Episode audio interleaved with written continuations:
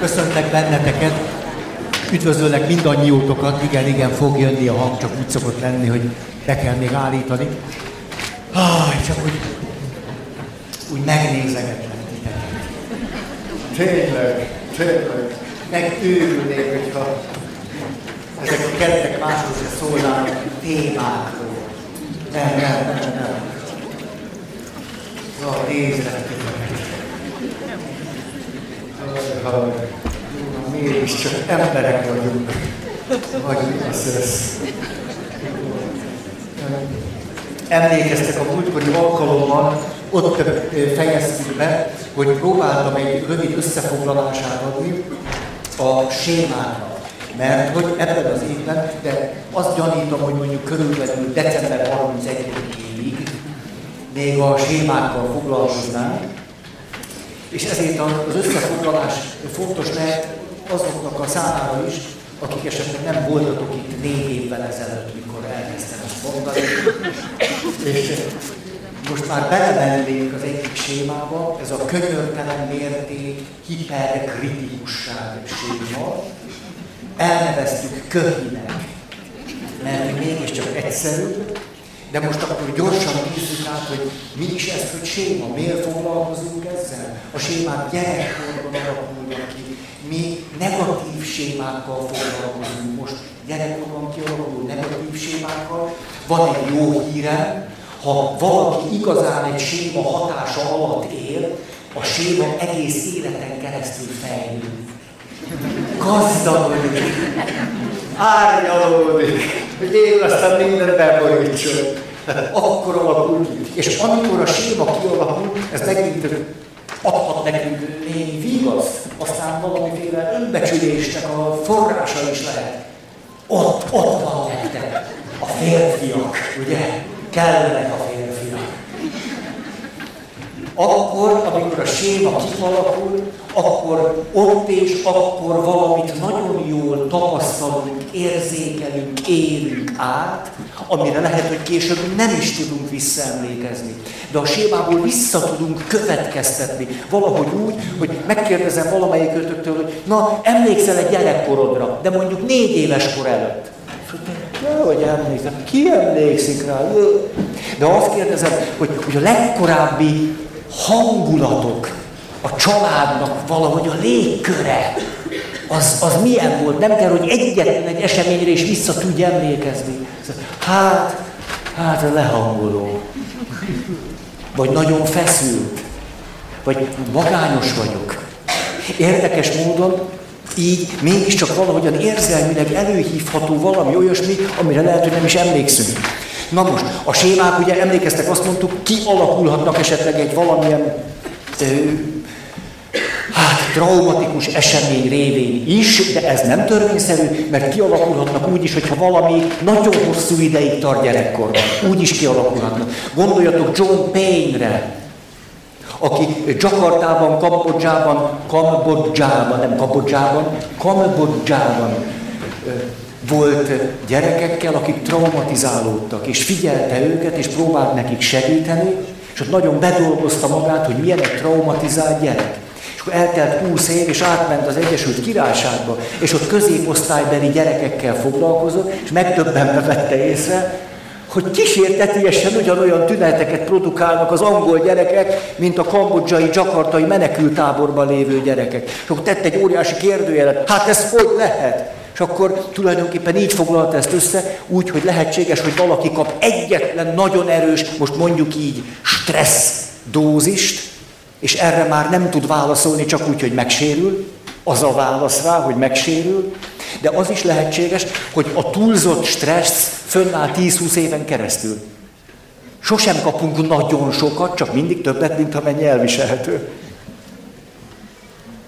Ah, és erre mondta, minden gyerek bogaras, de ezzel nincs is baj. De ha a bogaras gyerekeket stressz helyzetbe tesszük, és ezt hosszú ideig föntartjuk, akkor létrejönnek a lelki zavarok.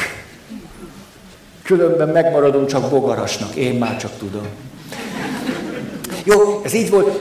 Mi a nehézségünk a sémákkal? Az a nehézségünk, hogy valóságnak tartjuk a világukat, realitásnak tartjuk. Azt gondoljuk, hogy ez így van. Nem reflektálunk arra, hogy a sémának a világ, ami bennünk él, és amiben mi élünk, tulajdonképpen az élet, gyerekkori élettapasztalatnak a folyton folyvást folytó lenyomata és annak az ismétlése. Nem látunk erre rá. Azt gondoljuk, hogy ez a valóság. Miközben ez nincsen így. Ezért fontos mondat, az élet mindig több, mint az élet tapasztalataink. Aztán miből áll a séma? Gondolatok, érzések, szelektált emlékek, amik ez egészségedre, amik ennek megfelelnek, és fizikai állapotok, trüsszentések, vérnyomás, ingadozások. Na, tehát fizikai állapotok. Ebből a négyből. Hogyan tartjuk fönn a sémákat? Négyféleképpen létrehozzuk a helyzeteket, belelátunk, fölnagyítjuk, kiprovokáljuk. Ezt a négyet erőnek erejével folytatjuk és csináljuk. Miközben erre sem látunk általában rá. Hogyan alakulnak ki a sémák? Négy oka van. Egy. Gyerekkorban túl sokat kapunk valamiből, túl keveset kapunk valamiből, ide jön az összes elhanyagolás, akár a relatív elhanyagolás, vagy az érzelmi elhanyagolás is.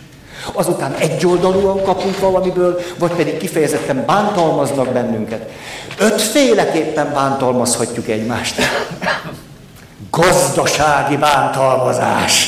Ugye ez, ez az, ami verbálisan, szexuálisan, fizikailag és online. Ötféle bántalmazás. Hogyan tartjuk fönn a sémát? Ugye, mivel tartjuk fönn? Volt négy válaszunk, hogy mivel. Létrehozzuk a helyzeteket, belelátjuk, fölnagyítjuk, kiprovokáljuk. De ezt hogyan csináljuk? Négyféle módon.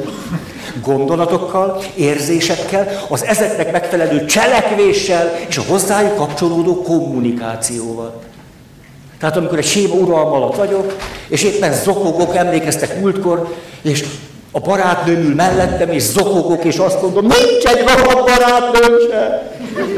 És a barátnőm ezt hallgatja, akkor látni valóan a kommunikációval, ami a mostani gondolataimat és érzéseimet áthatja, és éppen ezt most mondom, és ez egy cselekvés, föntartom a sémát, ami egyébként egy realitásvesztés, hogy nincs egy barátnőm, mondom a barátnőmnek.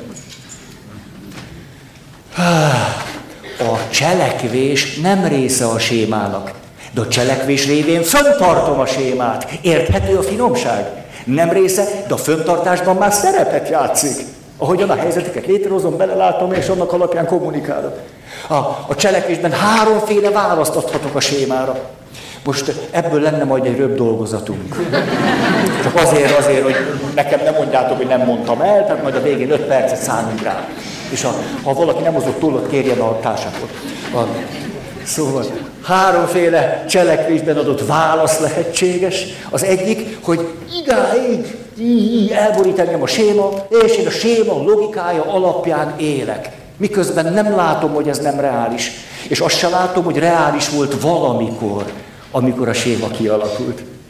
A köhinél könyörtelen mérték hiperkritikusság azt jelenti, hogy hiperkritikus vagyok, és magamat ütöm, vágom, ami csak belefér. És minden ez alól nem látok, és azt gondolom, ez így normális. Sőt, még idealizálhatom is magam. Szóval én igényes vagyok. Valaki ezt úgy fogalmazta meg, hogy tettem egy halvány kísérletet, hogy esetleg lehetne talán nem napi 24 órát dolgozni. Azt mondta, akkor mi motiválna? Hát ugye, tehát idáig elborít bennünket a séma logikája. Második, hogy nagyon is nem biztos, hogy rálátunk a sémára, de nagyon is átéljük, hogy valami, valami nem jó nekünk, ezért megpróbáljuk elkerülni az összes olyan helyzetet, ahol valamiféle teljesítményt kellene, vagy valahol minket megítélhetnének, minősíthetnének, ah, inkább elkerüljük az egészet, mert tudjuk, hogy akkor egy ilyen vége láthatatlan verembe kezdünk el zuhanni, és az nem jó. Na de így a harmadik, hogy túl kompenzáljuk a séma logikáját.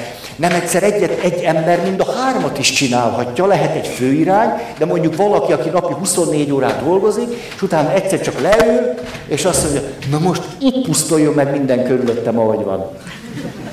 És egy hétig ugyanabban a pizsamába fekszik otthon.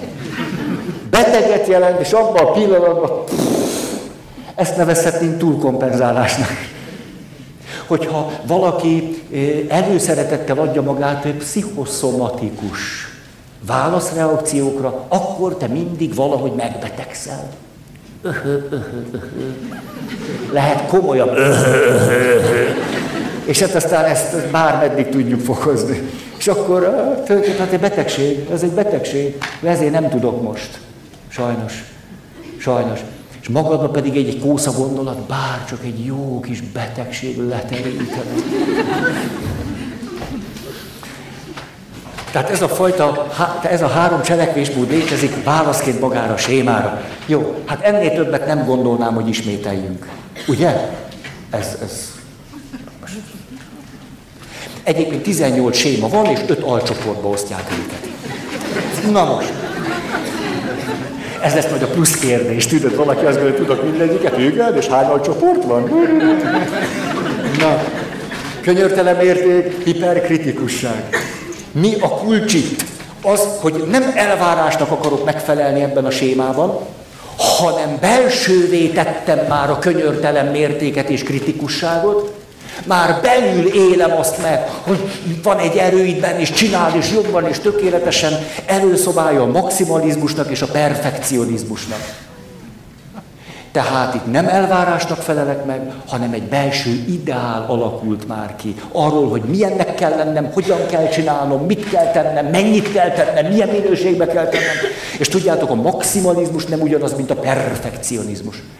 Mert a maximalistának a fejében van 20 pont, amit el kell végeznie még majd az alkalom után. A perfekcionista meg azt mondja, na, na, na, na, addig nem léphetsz a következőre, amíg ez nem tökéletes, amit most csinálsz.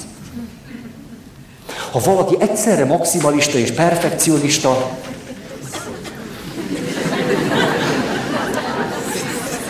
valószínű nincs itt. De az is lehet, hogy a keddi alkalmak látogatását is beleszőtte a maximalizmus, perfekcionizmus belső sebzett világába, és ezért ő például mindent jegyzetel. Mindent, mindent. Föl se néz, föl se néz, minden, mindennek ott kell lennie. Nehogy valaki megbántsa. Egy igényes ember volt köztünk, aki jegyzettel, és most abba is beletapostam. Hát milyen egy kritikátlan ahogy apukám mondaná, muki vagyok én. Használjátok ti ezt a kifejezést, hogy muki? Nem. Te, te. Hát nem te, te nem, te ismersz valakit, aki nem. Jó, ez a kedvesen kikérted magad, meg muki. Az apukám mindig ezt mondta, muki. Na. Ez is egy családi örökség. Mi a két kult? Ha esetleg vissza... Nem, nem, mondom inkább. Két kulszavú. Nyomás, szorítás. És ezt mindenfélevel össze tudjuk kötni. Érzelmi nyomás alatt éri meg magát, teljesítménynyomás, időnyomás, belső szorítás, tulajdonképpen a realitás nyomja és szorítja. De ő ezt így éli meg, minden nyomásként, szorításként, és már is fizikai állapotoknál vagyunk. Nyomás, szorítás. Mi az, mi az alapgyöngéje? Az alapgyöngéje a mindent vagy semmit logikája, tehát a maximum az a minimum, az alatt pedig minden nulla. És mi van a hátterében? A gyöngeségnek, a szerethetetlenségének a tévhite. Vagyis minden, ami gyönge, vagy esendő, gyarló, bűnös, kicsi, nyomorult, beteg, az mind szerethetetlen és rossz. Ezért ő ezt nem engedheti meg magának. Hát minden, ami sebzett, és gyarló, és kicsi, és bűnös, és esendő, és nyomorult, és büdös, az nem. Na, hát van büdös. És erről tettem említést, azt hiszem két alkalommal ezelőtt, ugye, hogy a férfiak büdösödnek. Kétség kívül nem mindig kezdjük büdösen, tehát a, a reggeli zuhányzás után általában nem, és utána valahogy az idővel arányosan történik ez. Én, én erről tudok beszámolni, hát hogy ezt, ezt figyeltem meg magamon. És azt is, hogy a saját büdösségemre kevésbé vagyok érzékeny. Ezt a két jelenséget tudnám idehozni, mint törzs anyagot. Tehát akkor könyörtelen érték, hiperkritikusság. És hát ha valaki így van, akkor maga számára is egyébként teljesíthetetlen, elviselhetetlen mércéket állíthat föl. Ezeket persze tudjuk nagyon önkényesen csinálni. Azok a mércék, amiket fölállítunk, tulajdonképpen ez már az életben maradásunknak a nem tudatos stratégiája. Hogy azt mondom például ettől a sémától sújtva, hogy én nem tarthatok előadást úgy, hogy előtte nem pucolom ki a cipőm. Hát úgy nem. Ember, hogy állhat még emberek elé, mikor pont szemmagasságban van a cipőborra? Hát az a minimum a megtisztelése a hallgatóságnak.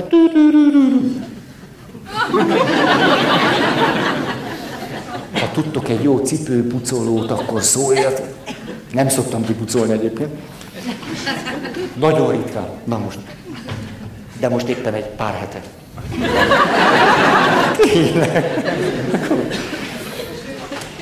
De mondhatnék mondjuk a vallásos világból is, abból az esendőségből, vagy esetlegességből, hogy valaki fölállít mindenféle mértékeket, mondjuk, hogy ő minden rorátem is én ott kell, hogy legyen. És ha beledöglik is, aztán az anyja beledöglik, a gyerekei beledöglenek, a férje, mindegy, ő akkor is ott van.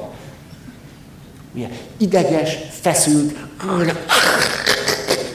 de a roráte misének meg kell lennie.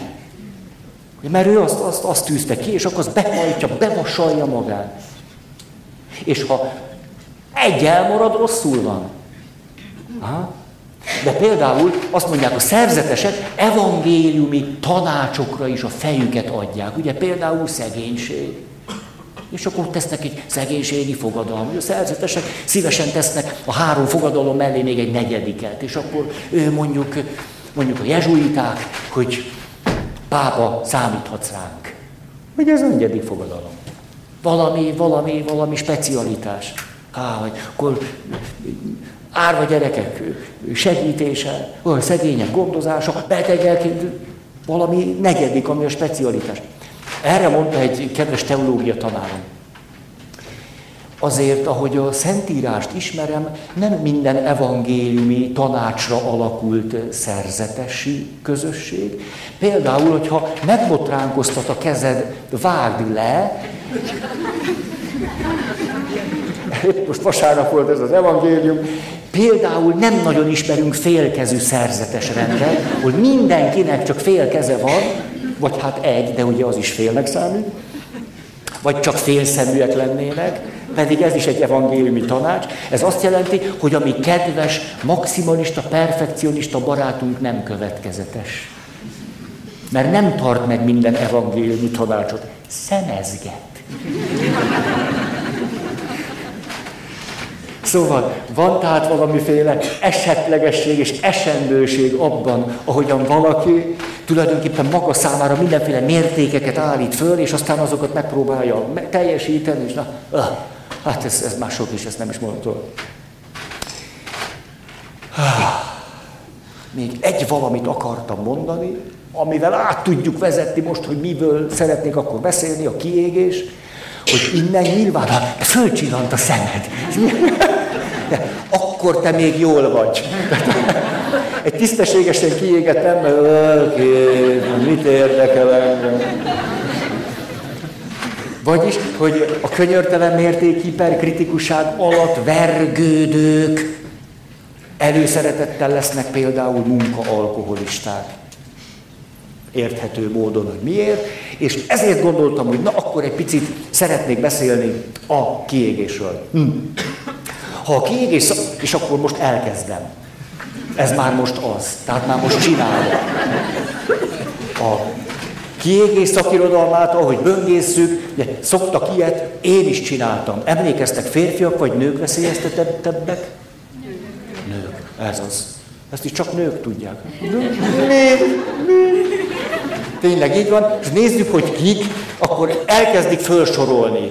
Pedagógusok, szociális munkások, papok, lelkészek, betegeket, krónikus betegeket ápolók, nővérek. Tessék? Így van. Lelkészek és a feleségük. Lelkésznők és a férjeik. Hm, hm, hm. Azután ügyfélszolgálati munkatársak, informatikusok.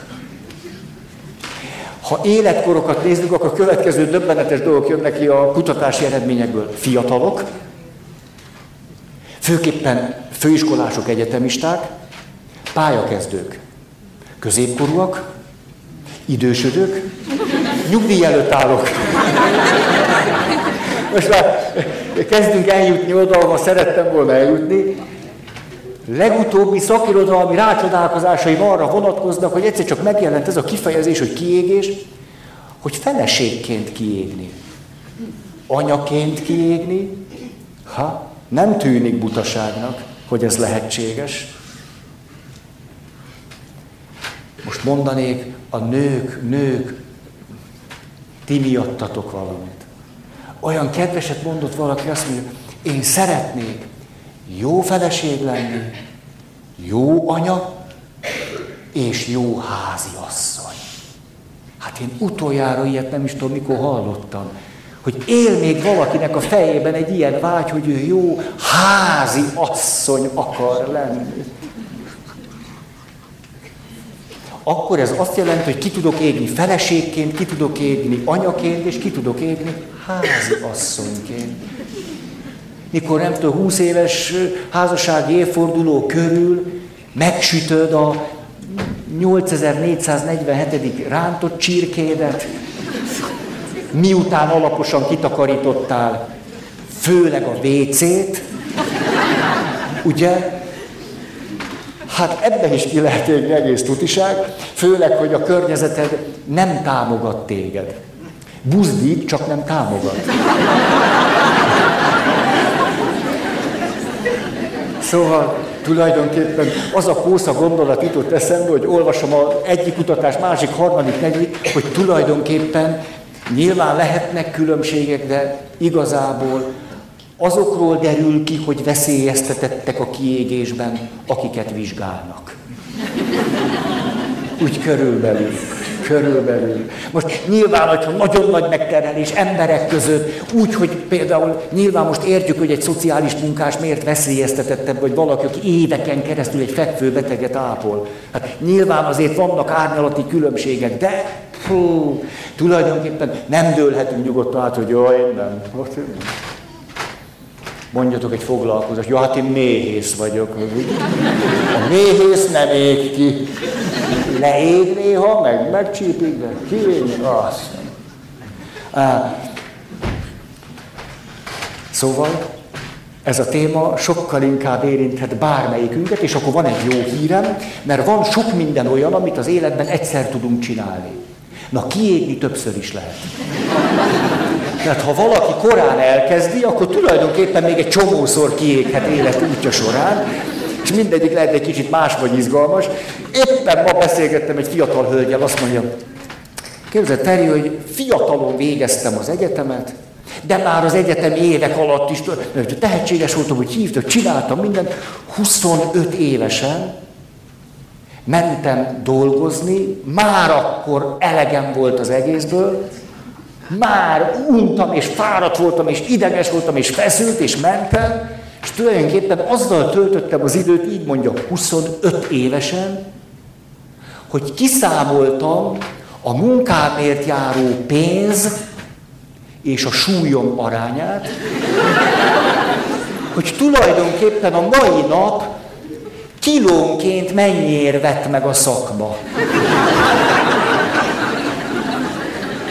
Azt, mikor már nem tudom, hanyadik alkalommal tulajdonképpen ezzel töltöttem az időmet, mielőtt neki láttam volna dolgozni, hogy hány kilóért vesznek meg, szóval akkor jöttem rá, hogy váltanom kell.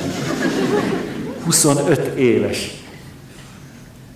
Erről beszéltem nektek, hogy már valóban főiskolások, egyetemisták kifejezetten nagy százalékokban, ilyen 20, 30, 40, 50 százalékokat mérnek, hogy ma a kiégésnek valamelyik komolyabb lépcsőfokán állnak. Még el se kezdték.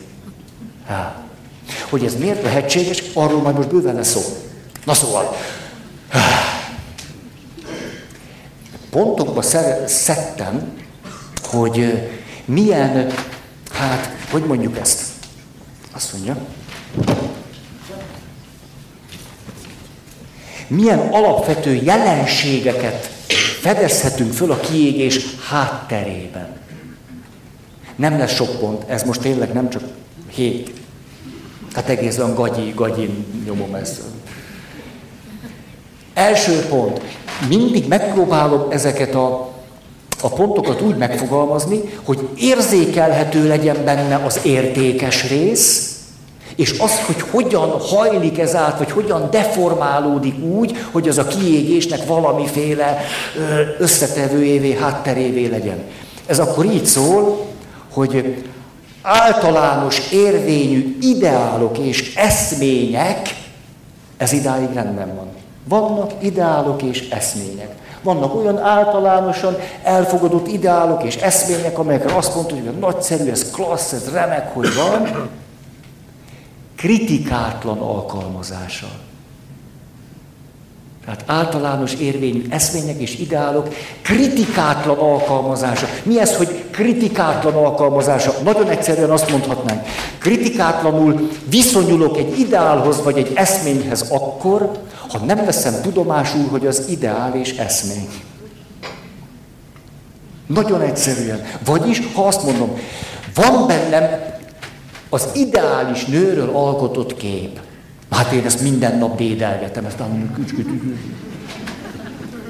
De hogyha én azt várom, hogy egy ilyen nő létezzen a Földön, akkor ez egy kritikátlan ideál. Mert olyan nő meg nincs. Ugye? Láttam, hogy megerősítés, mert ha valaki van, szóljon. Mindig mindenkivel jót tenni. Nem tudunk mindig mindenkivel jót tenni, de ez egy jó eszmény, egy jó valami, hogy próbálok mindig mindenkivel jót tenni, és akkor egyszer csak jön egy élethelyzet, ahol két rossz között kell választani.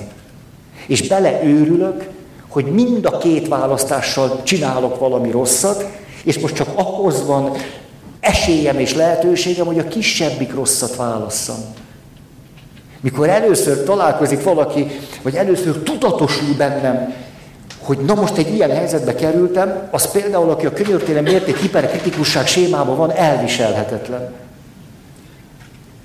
Márpedig sok ilyen élethelyzet van. Még az erkölcs teológia is nagyon világosan beszél arról, hogy léteznek olyan helyzetek, amelyekben a morális jó mellett való döntés azt jelenti, hogy a kisebbik rossz mellett döntöttem. Nem tudunk mindig a jó és a rossz közti választási helyzeteket látni, mert ez nem reális. Néha, na, nem ragozom. Mi segít, hogy ne legyen kritikátlan bennünk az eszmény vagy az ideál? Miközben eszményekre és ideálokra bizonyos életszakaszokban hihetetlen nagy, nagy szükség van. Jelesül a serdülőkorban. Nagyon. Hát ha egy serdülő nem lát maga előtt semmit, amit álmodhatna, ami, ami valami több, mint ami az ő környezete, valami, ami, hát akkor mit fog csinálni? Hát üljünk a tévé előtt, vagy netezzünk. Ú, na erről majd akarnék beszélni. A, tehát ideálok és eszmények nagyszerű. Második gondolat ide, hogy az ideálok és eszmények az élet realitásának részei, mint ideálok és eszmények. Hát nem vehetjük ki az ideálokat és eszményeket, mert azok a realitáshoz hozzá tartoznak, hogy ilyenek léteznek. És jó is, hogy vannak. Bizonyos életszakaszban például a realitás nagyon segítik. Emlékeztek, mikor beszéltem, hogy kiskölyök voltam, hát csak gyorsan kiteszem ide, hogy milyen, amikor kiskölyök vagyok. Ugye, és rengeteget szorongtam. Hú, de sokat. Rengeteget. Körömrágási, hát ezeket már meséltem. Ja, én nem csak a körmömet rágtam úgy egyébként, hanem a bőrömet is. Ha körmömmel végeztem, akkor már jól hozzáfértem a húshoz. Na. És mi az, amivel tudtam ellensúlyozni ezt a szorongó, nyomorult kis kölyköt, illetve annak a nyomorúságát, hogy egyáltalán élni tudjak, valahogy ne veszek bele a szorongásba, meg a bekisilésbe, mert hogy be is pisiltem. Na. Tehát ezt már sokszor elmeséltem, tehát meg annyira nem érdekes. A... Szóval, hét évesen, sítsúgy az utcán. Az utcán. Szóval, mi az, ami segítette a nyomorult kis vergődő, köröm, hús, rágó és emésztő Ferit? Az ideálok. Hogy á, olvastam a képes sportot, és föl rajz szögeztem az olimpiai bajnokokat ábrázoló belső két oldalas képet. És ezzel álmodoztam, egy olimpiai bajnok leszek. És mi az, amitől az eszmények és ideálok segítségére voltak a személyiségfejlődésemnek, hogy közben, közben van egy én, aki össze tudja kötni ezt a kettőt, a szorongó kisgyerkőt, meg a nagyot álmodó, grandiózus fantáziákat vételgető.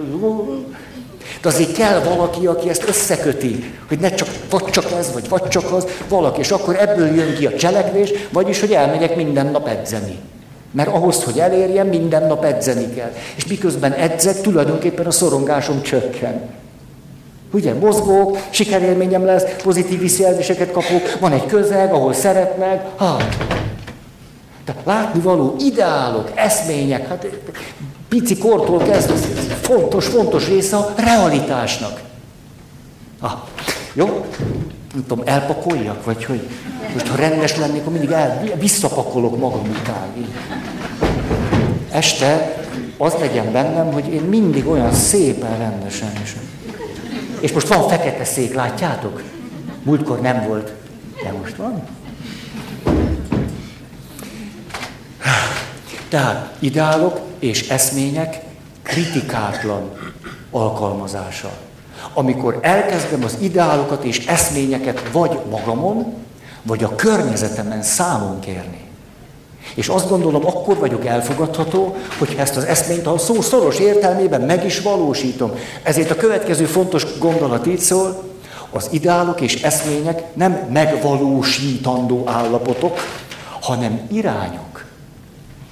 Irányok, ami felé törekszem, ahonnan ösztönzést merítek. Képek, sokszor nagyon nagy erejű képek, amelyekből motiváció jön. Ha, valami világosság és erő, de nem azért, hogy nekem, nekem olyannak kell is lennem. Ha, na,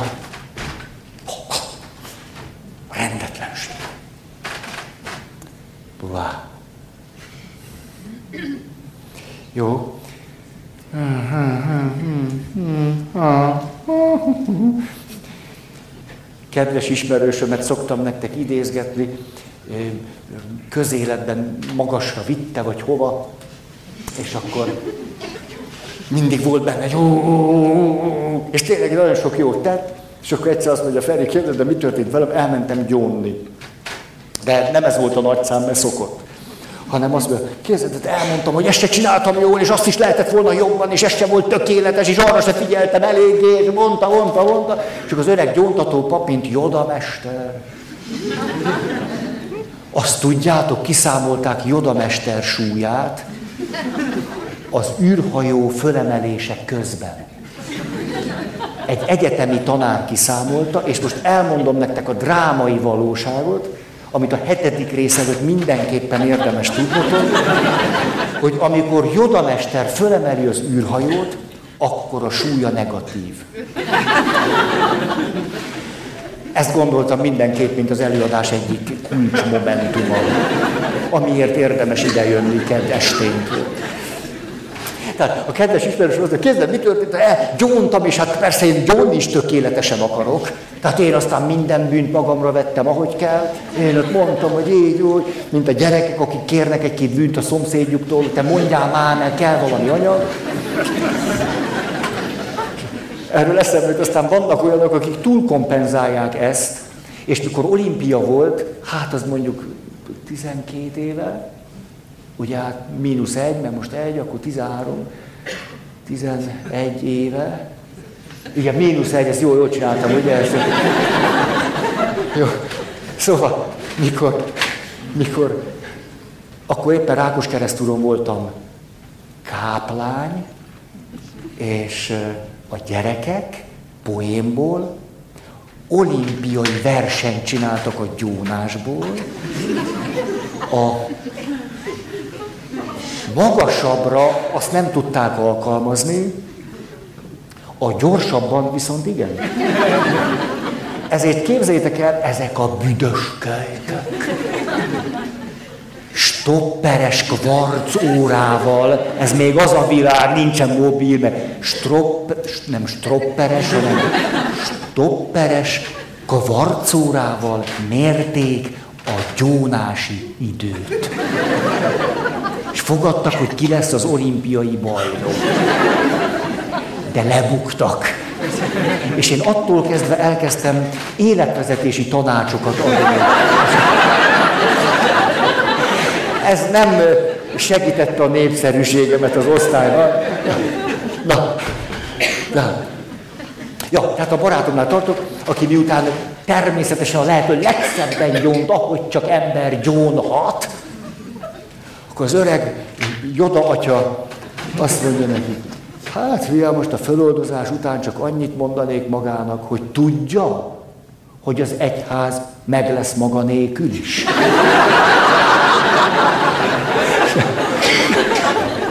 És mi történik egy ilyen könyörtelen mérték hiperkritikusság alatt görnyedő emberrel, úgy megbántódott, mint a csuda. Hogy hogy az egyház, milyen pap ez? És aztán, ahogy ment haza, szép lassan tisztult a kép. De idáig az el kellett jutni. Jó. Ah, az jutott eszembe tulajdonképpen, itt vannak az ideálok és eszmények, ez szuper. De hogy lesz ebből realitás? Lehet hogy, lehet, hogy úgy érdemes, hogy nagyot álmodni, de kicsiben kezdeni. Akár, akár milyen történet jutott ezzel kapcsolatban eszembe, ezt, ezt tűnt föl. Hogy emberek mernek nagyot álmodni, ez az egyik része, de hogy ez reális maradjon, és kicsiben kezdeni. Nagyot álmodni, kicsiben kezdeni. Ilyen, a Tim Robbins a motivációs tréner. Ugye több földrészre kiterjedő segélyszervezetet hozott létre, de hogy kezdte? Úgy, hogy a két szomszédjának sütött süteményt. Így kezdte. Elvitt a két szomszédnak sütit ariságból, rendességből. Ariság.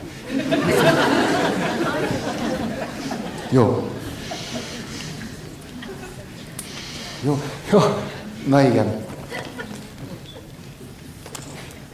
Utazgattam hazafelé, mostanában sokat utazok hazafelé, persze előtte el is megyek, de... Akkor rádiót szoktam hallgatni.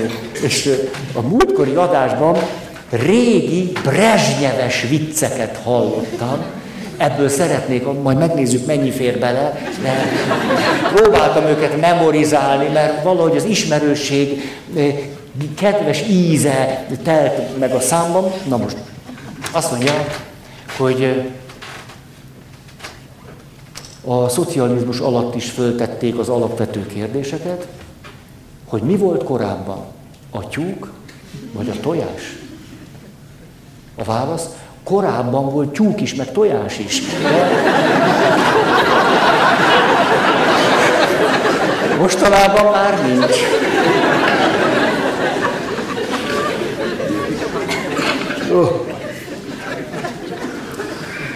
Jöjjön a második pont.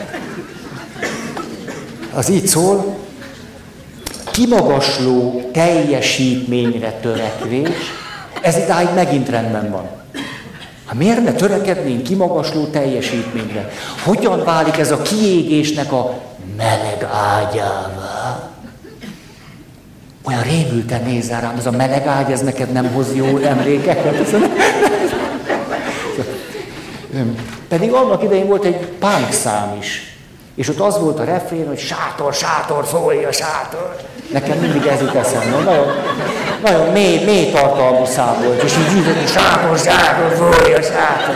Ez amikor én fiatal voltam, mi erre nyomtuk. Na jó. Úgy látom, nem, ti nem voltatok akkor ott a kassákúban. Tehát kimagasló teljesítményre törekvés, és most ugrik a majom a vízbe, töretlenül. Amikor valakinek a, mondjuk így az eszményeiben azért, hogy akkor csinálom jól, ha semmilyen hullámzás nincs a teljesítményemben. Vagy a fejlődésemben, növekedésemben nincs hullámzás. Töretlenül növekszem és fejlődök. Ez teljességgel irreális. A természetben semmi nincs, ami töretlenül növekedne és fejlődne. Ha így lenne, mondjuk akkor az egész világ már egy óriási medve lenne, aki töretlenül fejlődik. Nem tudjuk mióta. A fizikusok azt mondják, tulajdonképpen az egész világ a szétesés felé halad. Tényleg. Tehát ez a töretlen fejlődés, ez egy egészen irreális képzete annak, hogy mit jelent fejlődni, törekedni valamire. A sportolóként, sportolóként úgy van, hát ti is sportoltatok biztos. Hát lehetetlen, hogy nem. Mit tudom én, rolisztatok. És hát sportolóként, ahogy nő az izomtömeg, tulajdonképpen gyerekként általában évről évre fejlődünk. Szinte edzés nélkül. Valaki még edzés, hát a pláne. Hát egyszerűen, ahogy növekszünk, magasabbak leszünk, erősebbek, izomtövek, töretlenül fejlődtem 18 éves koromig. Minden évben jobb voltam, mint előtte. Hát miért ne lenne ez így? Hát minden évben jobb vagyok, mint előtte. És akkor az történt, hogy, hogy jelentkeztem bútorasztalos szakmunkásnak, és elkezdtem 6-7-8 órákat állni a gyalupad mellett. De közben edzés, edzés, edzés, edzés. És ezt elkezdtem szeptemberben, és februárban kaptam egy részleges vádli szakadást, ami egy fáradásos szakadás volt. Mert nem edzettem sokkal többet, mint az előző évben, csak más volt az, amikor ültem az iskolapadba, és más volt 7 órán keresztül állni és taszajtani a gyalút. Emiatt részlegesen elszakadt a vádlim. És a következő évben ugrottam, tehát 18 évesen ugrottam 218-at, 19 évesen 208-at. És egyszer csak lett egy, egy alapvető élményem arról, hogy olyan nincs, hogy töretlen fejlődés. Hogy ilyen nincsen. Most egész döbbenetesen fölgyorsult az élettempó, akik cégekkel foglalkoznak, azt mondják, hogy még 30-40-50 évvel ezelőtt is, most ne is mondjuk még a régi nagy cégeket, 100-200 éves múltra visszatekintő cégek, hogy a cégeknek ez a fönn, fönn, fönn lévő időszaka egyre rövidebb. Már nem úgy, hogy 200 évig, már nem úgy, hogy 100, már nem úgy, hogy 50, már Szinte néhány éve van egy cégnek, hogy úgy igazán valami nagyot durrancsen, és utána már kezd lefelé menni. És jön egy újabb, és újabb, és... Tehát nem csak az egyes ember életében van ez ma nagyon így, hanem cégek életében is. Szóval ott lett egyszer csak egy élményem arról, hogy hát, töretlen fejlődés, ilyen nincsen. És azért mondtam a szakadt vádlimat, hogy látjátok, ilyenkor derül az ki, mikor egyszer csak mondjuk bukunk egyet, Azért nem, nem akartam teljesen. Nem azért, látjátok, puha vagyok. hogy akkor jövünk rá, hogy jé, mennyi mindent nem vettünk számításba. Egyáltalán nem a realitás teljességével számoltunk, nem is láttuk. Hát kinek jutott eszébe, hogy ha én ott állok, akkor majd lesz egy fáradásos szakadásom. Az is lehet, hogy más valakinek nem lett volna. Nekem meg érzékeny az izomzatom, nekem lett. Akkor utólag látjuk ezt. Tehát ez a kép, hogy akkor vagyok jó, akkor vagyok szerethető, akkor vagyok rendes, akkor teszem jól a dolgom, ha töretlenül fejlődök. Ez egészen irreális. Irreális. Az, hogy a fejlődésben mindig vannak ciklusok, vagy hullámzások, visszaesések, krízisek, ez éppenséggel a fejlődéssel egészen természetesen együtt jár. Na, most elérkeztünk oda, amit nélkülem is tudtok. És mégis érdemes egy picit megnéznünk, hogy ez hogy is van bennem. Oké. Okay. Ha jó, mikorog ez? Azért van itt egy kis élet.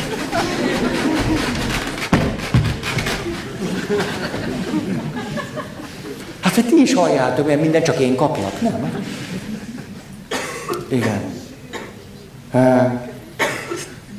Akik az eredményességről beszélnek, most csak, hogy töretlen fejlődés nincs,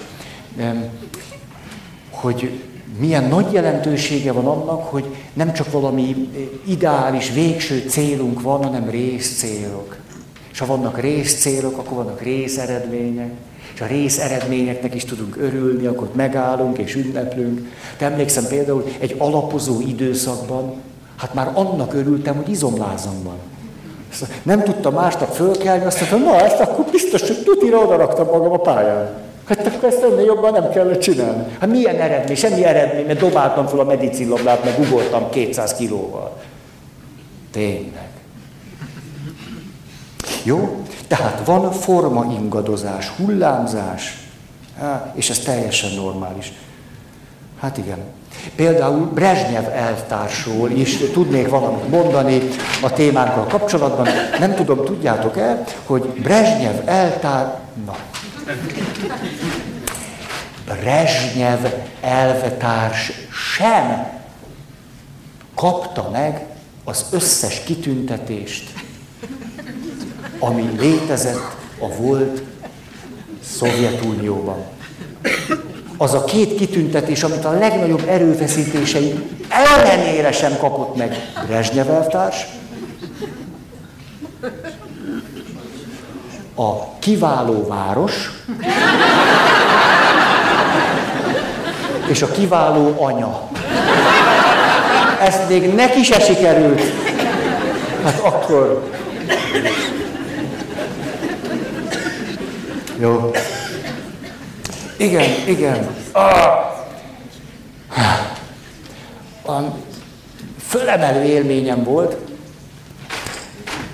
Almási Kittinek megjelent az új könyve. És beszélgettem vele erről. És miután el is olvastam a könyvet, ez nem kis dolog, Itt ül Kitti, az a sárga, és mondom neki, te tulajdonképpen a legszebb, tényleg a leg, leg...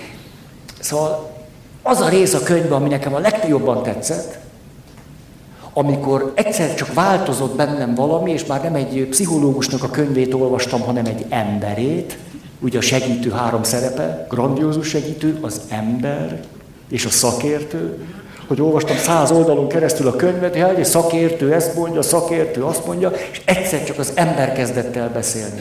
Az az volt, amikor azt írta, hogy 17 éves koráig tulajdonképpen ő egy, egy relatív, hát Magyarországon meg kifejezetten, szinte több is, mint relatív jólétben élt. Hogy 17 évesen volt jogsia, és Hondával ment iskolába. Itt 20 valahány év. No, nem, Hát egy pár éve. És, és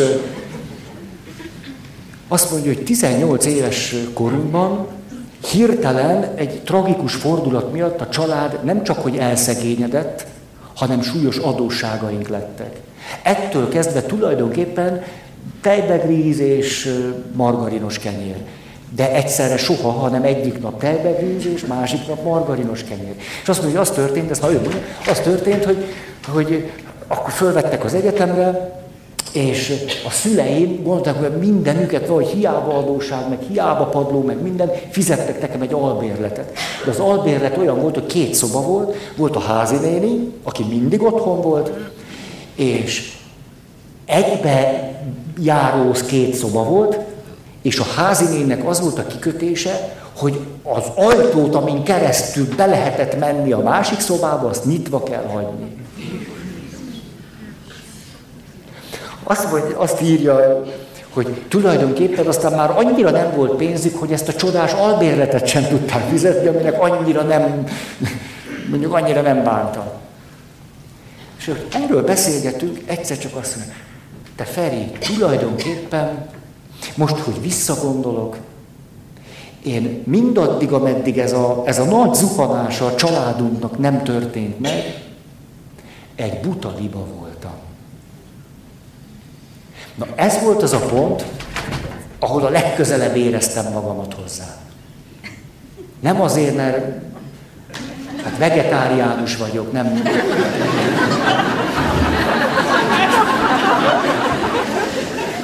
Ismeritek ugye, hogy a rabbi megkérdezi a Józsefet. József, szeretette a halat? Hogy kérdezhet ilyen? Hát, meg szeretem a halat. Hát háromszor eszek. Na József, akkor te nem szereted a halat. Mert ha szeretnéd, akkor nem ennéd meg.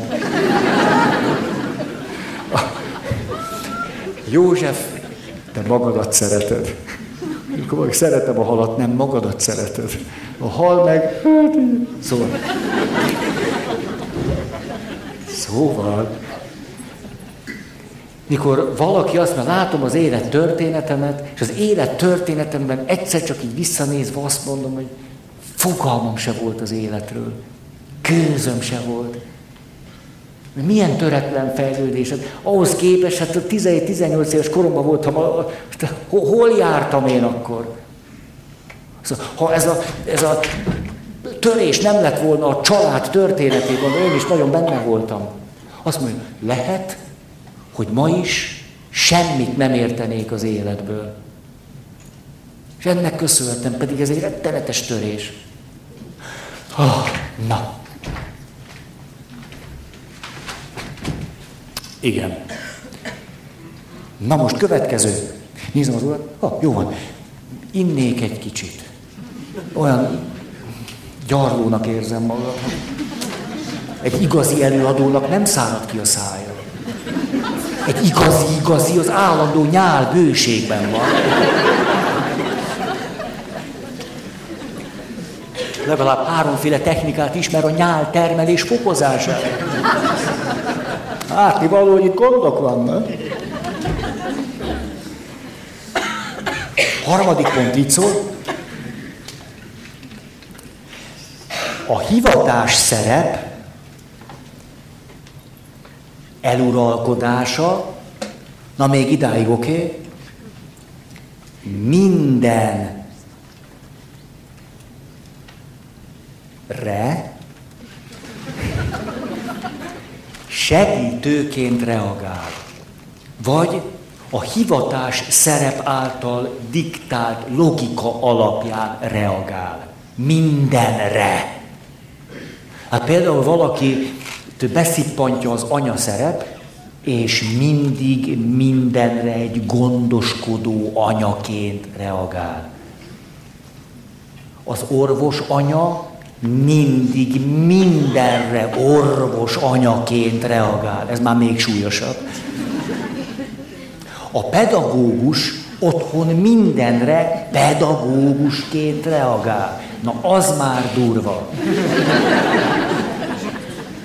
Mikor elkezdjük otthon kiigazítani az összes családtagunk mindenféle mondatát, hogyha az nem felel meg az általános iskolai tananyagnak.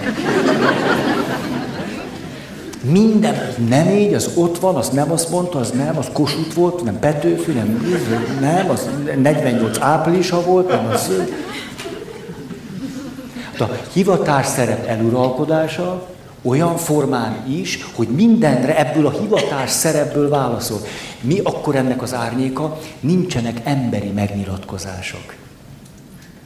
Csak ebből a profiszékből, mindent a profiszékből. Ugye grandiózus segítő, ez az egyik, ugye gyorsan kirakom. Grandiózus segítő, az ember, a szakértő. Most amikor valaki mindig itt ül, és azért, hogy fél kézzel mindig a grandiózus segítővel parolázik, és az embernek tűnjön el.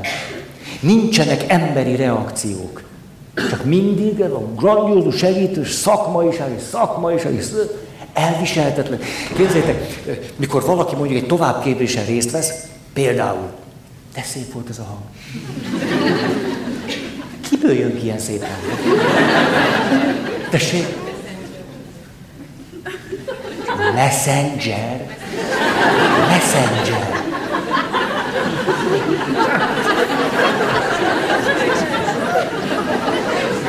Ez úgy hangzik számomra, mint a Pirx pilóta kalandjaiban az űrhajónak a neve. Messenger 2. Meg is nézem én, volt-e ott ilyen űrhajó. Te miket tudsz? Ez, másnak is ismerős, én vagyok. Más. Hát ezt nem tehetitek velem. Legalább egy kicsit lettetek volna lojálisak. Nem, ne, engedd, sose hall.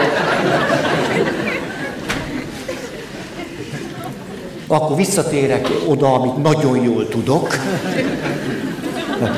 A természetes reakciók elmaradása. Hát ez hányszor történik meg, valaki beiratkozik, mondjuk, mondjuk, a SOTE mentál higiénés továbbképzésére, és elkezdi meg segítőzni a családtagjait. Amitől a családtagok rémségesen kiakadnak, és tulajdonképpen a reakciójuk nagyon normális. Tehát mondjuk minden szakembernek, aki véletlenül mentálhigiénés végzettséget szerez, én azt ajánlanám, hogy otthon minden szakértelmedet használd, de ne úgy reagálj.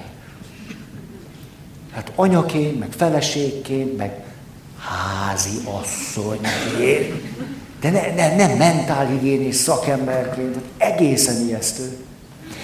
Na úgy történt, az anya elvégezte a mentálhigiénis szakirányú szakképzést, és ezzel az attitűddel válaszolgatott a lányának, aki éppen izolatosan dühös volt, mire ezzel a düvel, hogy odavágta az anyjának. Ne segítőz engem!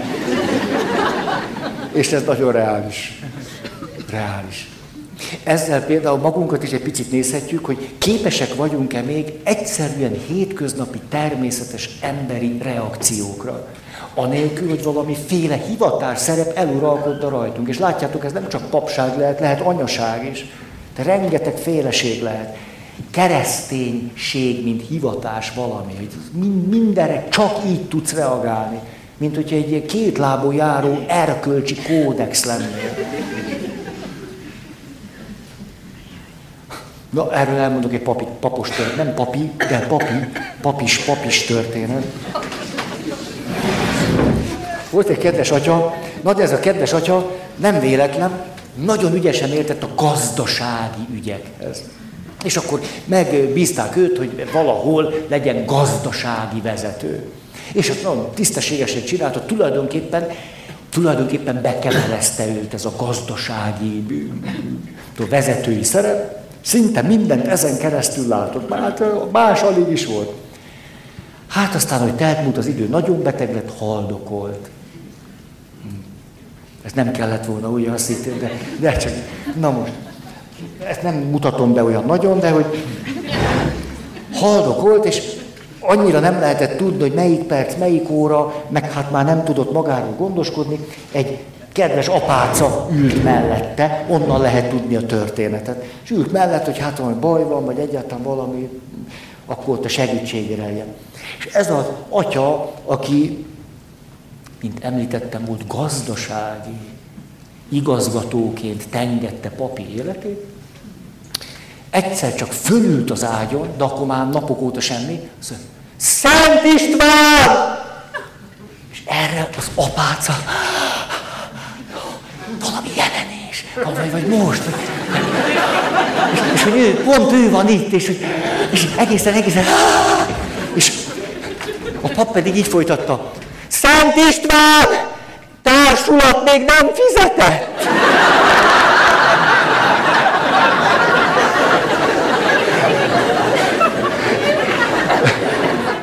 valamelyik templom aljában raktár volt, és abba beköltözött a Szent István társulat is, ott tartottak könyveket. Ennek az atyának ez volt a fejében, haldoklása közben is. Ki fizette már ki, és ki nem. Szent István! Társulat még nem fizetett. Mondhatnánk, hogy itt valamiféle hivatás szerep eluralkodását is észlelhetjük. Jó. Jó, és mi lehet még itt, hogy akár mit is néz, akár hova pillant, mindig a hivatásával kapcsolatos dolgokat vesz csak észre. De azokat nagyon, azokat bele is látja. Hát ő mindig, mindig mindennek valaminek ott, ott az általa fontos szakterületnek a tüneteit, ismérveit, jelenségeit látja. Emberi jelenségeket már nem is lát, csak a szakterület jelenségeit. Na. Igen. Hm. Hm. Hm. Negyedik pont. Rutin, tanulás és fejlődés nélkül. Tehát mi az, ami a kiégésnek melegágya, hogy már elsajátítottam egy rutint, de már nem tanulok, nem fejlődök, csak nyomom rutinból. A ránk papokra gyakorta jellemző, hogy rutinból nyomjuk. Nem fejlődünk, nem tanulunk, rutinból toljuk. Azt lehetne mondani, olyan is.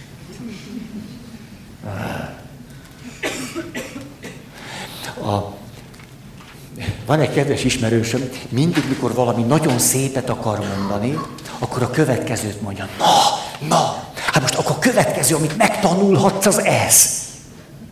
Én ettől ilyen ideges leszek, és nem értettem, hogy miért mondja nekem ilyen lelkesülten, hogy na Feri, most azt tanulhatod meg, hogy... És rájöttem, ez volt a gyanúm, és kiderült, hogy így van, hogy ő jó tanuló volt, jó diák. Neki ez, hogy megtanulni valamit, ez egy ilyen állandó öröm forrása volt. Na nem már.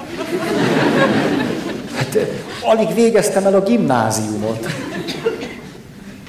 És hogy ezért, de szeretem Carl Rogersnek a könyvét, aki arról ír, hogy tulajdonképpen egyáltalán nem hiszek abban a fajta tanulásban, abban a fajta tanulási folyamatban, amikor valaki úgy leültet minket, és úgy jó megtanít valamire. Hogy az élményszerű tanulás, hogy csak úgy szinte ránk ragad valami, hogy fölfedezés által tanul, hogy tulajdonképpen az élet legfontosabb dolgait tanítani nem is lehet, hanem csak valahogy á, á, fölfedezni, rácsodálkozni, á, benne lenni, él. Na ezt, ezt szívesen. De úgy, ezt ne. Egy konferenciáról jövök. De teljesen lényegtelen, hogy honnan jövök. De új dolgokat tanultam. Most elmondanék nektek egy új dolgot. Hogy mennyire nem csak az számít, hogy valami milyen jó érzéseket kelt bennünk, a tanulás szempontjából, illetve a fejlődés, növekedés szempontjából. A, tudjátok, az Egyesült Államokban van a Super Bowl, a amerikai foci döntő. Tehát a, a legnagyobb sportesemény. Ilyenkor semmi nincs, csak a Super Bowl van. És abban vannak nagyon híres reklámok. Mindenki ez, milyen reklám lesz, és ki, hát te jobban ismeritek, mint én. És a kutatás arra irányult, hogy mely reklámok nyerték el a legnagyobb tetszést teljesen mindegy melyik évben. Kiderült, hogy volt egy reklám, egyébként egy sör reklám, ami torony magasan nyert. Zseniális volt. Volt egy másik reklám, ami a három legrosszabb reklám közé tartozott. Azt mondták, szörnyű, ez nem. Most mondhatnák azt, hogy akkor olyan reklámokat kell készíteni, mint ez a sörreklám, és az a szörnyűt, na olyat pont nem. De a kutatók egy picit ennél okosabbak voltak, és a következőre is rákérdeztek. Az rendben van, hogy melyik reklám tetszik, és melyikről beszélnek, hogy láttad ezt a reklámot, fú, de zseniális volt. A kérdés azonban az, hogy mondjuk egy hónap múlva, vagy három hónap múlva vesznek-e több sört, a másik reklám egyébként azért volt szörnyű a nézők számára, mert a reklám közepén egy kisfiú meghalt. És a reklám egy életbiztosítást reklámozott. És a legnagyobb sportesemény, mindenki föl van ajzva, Madonna ott énekel, miért jó, de nem most csinálja. És akkor egy ilyen reklám, amiben egy gyerek meghal, és akkor kössön biztosítás. Na, de... de hogy megnézték, hogy mi történt, az derült ki, hogy egy hónap és három hónap múlva kevesebb sör fogyott, mert mindenki arról beszélt, hogy milyen zseniális a reklám, de nem vették a sört. A gyerekekre kötött biztosításnak a mennyisége meg tik Tehát nem csak az a kérdés, hogy most valami, áh, hanem, ez nagyon egybevág a Szemülvejsz Egyetem kutatásával. Arra voltak kíváncsiak, hogy mely előadások tetszenek a legjobban, és mely előadásokat tartják a leghasznosabbnak. És a kettő nem ugyanaz. És ebben a kutatásban derült ki valami nagyon izgalmas. Az se mindegy, hogy mikor kérdezünk rá egy előadásra. Ugyanis, hogyha valaki az előadásában na, csomó érzelmet kelt, és az előadás után rögtön rákérdezünk, akkor sokan azt fogják mondani, hogy fú, ez jó volt, fú, de izgalmas, fú, de vagy szórakoztató, vagy... De ha megkérdezzük három hónap múlva, vagy fél év múlva, de nem is emlékszem rá. Mi volt? Jó, nem, és jó, jó éreztük magunkat, de miről volt szó? És egy másik előadás, jó, hát ez közepes. És megkérdezzük fél év múlva, Szóval hú, máig emlékszem, hogy, hogy azt mondta, hogy, sőt, annak kapcsán tulajdonképpen meg is változtattam valamit. Há, ez izgalmas. Mert nagyon jó mutatja, nagyon jó mutatja, hogy tulajdonképpen például egy ilyen helyzetben, amikor most én ezt beszélek, beszélek, ti meg itt vagytok, hogy nem igazán bölcs dolog úgy ülni, hogy azt várom, hogy szórakoztassanak. Hogy ez nem, nem a leghatékonyabb itt lét, hanem érdemes, hogy bennem van valamennyi erőfeszítés arra, hogy ami elhangzik, azt elkezdjem magamban, és az meg fárasztó. Az munkás. Tulajdonképpen, tehát itt ülve, hogyha nem akarok erőfeszítést tenni abba, hogy itt vagyok, akkor valószínű sokkal kevésbé van értelme itt lenni. Mert akkor valahogy egy, egy szórakozás szerű valamivé válik. Nem hatékony. Á, ezt izgalmasnak tartom. Ezt tanultam ma. Hát igen. Automatizmusok, gépiesedés. Amikor rutinból teszünk valamit, nem egyszer a hátterében az is ott van, hogy félünk az újtól. Vagy félünk attól, hogy kiderül, hogy ahogy csináltuk, annál lehet jobban. Ezért inkább bezárkózunk egy világba, és azt mondjuk, hogy ezt nem lehet tenni jobban. Ehhez kapcsolódóan tulajdonképpen nagy segítség, ha másokat szídunk. Az, az nagyon-nagyon hasznos. Tehát látnivalóan mi mindent megteszünk, és ezek a nyomorultak meg, a, jaj, hi, ja. Képzeljétek el, hogy nyaraltam idén. Nagyon jó volt, nem csináltam semmit, bambán bámultam ki a fejemből, néha megnéztem az oszlopos tiszafát, amit tőletek kaptam, megsimogattam, majd megint egy fél napot bámultam ki a fejemből, Két nagy örömöm volt a nyáron. Már a szabadság alatt. Az egyik valamikor a szabadságom közepén egyszer csak nagyot sóhajtottam, és azt mondtam, jaj, de. Most sem megyek el Toszkánába. Ez volt az egyik nagy örömöm, majd pedig valamikor, úgy augusztus vége felé nagyot sóhajtottam, és azt mondtam, jaj, de jó, idén sem megyek el Velencébe. Tehát nem voltam se Toszkánában, se Velencében, nagyon jól kipihentem magam, és ezt onnan tudom, hogy minden látszat ellenére képes vagyok normális emberi reakciókra. Nem mondom, hogy mindig, de néha. És ezt onnan szűrtem le, hogy ma odajött hozzám egy fiatal ember, miután tartottam délelőtt egy előadást ezen a konferencián, és Azt mondta, atya egy esküvői példát mondott, én nyáron fogok házasodni. Az lenne akkor a kérdésem, hogy mi az, amit mindenképp érdemes belerakni az esküvőbe, hogy jó legyen.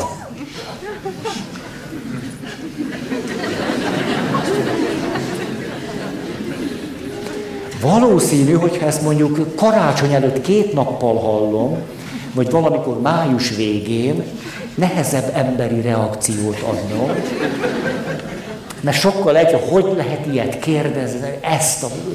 De hogy hirtelen mondta, lehet, hogy ez a valaki soha életében egy papot nem kérdezett még semmiről.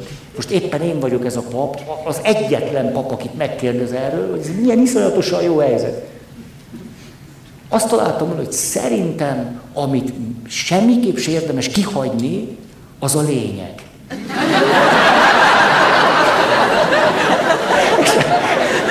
És akkor rám nézett, ugye adtam, hogy hagyd dolgozzon ezzel a válaszol, tegy az erőfeszítés, hiszen éppen megtanultam, hogy nem, nem csak az élvezet van, az erőfeszítés. Azt mondja, én azt hiszem, hogy ezt értem.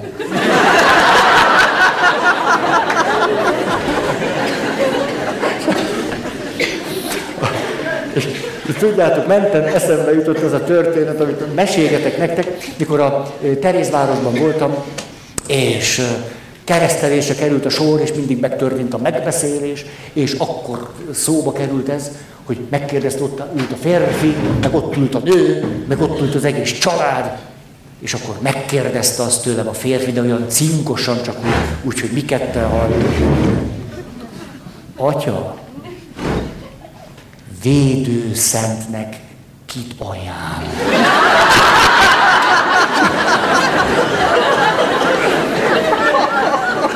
Most, ha a kiégésnek valami súlyos, borzasztó állapotában vagyunk, akkor értitek. Tehát akkor, akkor ettől meg lehet őrülni egy ilyen kérdéstől. De amikor tisztességesen kialudtuk, kipihentünk magunkat, egyszer csak ez a kérdés egy inspiráló erővel hat, és én is közelebb fordultam, úgyhogy a többiek ne hallják, ez a mi cinkos beszélgetés. Nézze, a szűzanyában nem fog csalódni. És ő továbbra is ezzel a cinkossággal. Két férfi lezsírozta a védőszakot. Asszonyok meg ott hátét. Szóval az lett az élményem most ősszel, hogy tulajdonképpen két dolog, hogy 40 éves korom után kezdtem el egy picit normálisabb lenni. Tényleg. És a kicsit. És például, hogy elhatároztam, hogy naponta egyszer eszek meleget, e, e, majdnem mindig, és hogy éjfél és egy között lefekszem. Mert úgy határoztam, hogy éjfélkor eljövök akárhol is vagyok, és akkor éjfél és egy között le tudok feküdni. Ezt a kettőt egész tűrhetően csinálom. De 40 éves korom után jöttem ezekre rá. És hogy most, hogy túl vagyok egy jó pár hét Szabin, érzem azt, hogy milyen szörnyű, hogyha ezt valaki nem teszi. Hogy szörnyű. Szörnyű. Kiég. Hát ez, ez egy jó végszó. Ez úgy hasított itt be a közös térbe, mint Kill Billnek a... Jó van. Hú, elment az idő. És látom, te rajtra kész vagy. Nem, nem, lazulsz. Szóval, köszönöm a figyelmeteket, és a kiégésnek a hátterével folytatnánk a következő héten.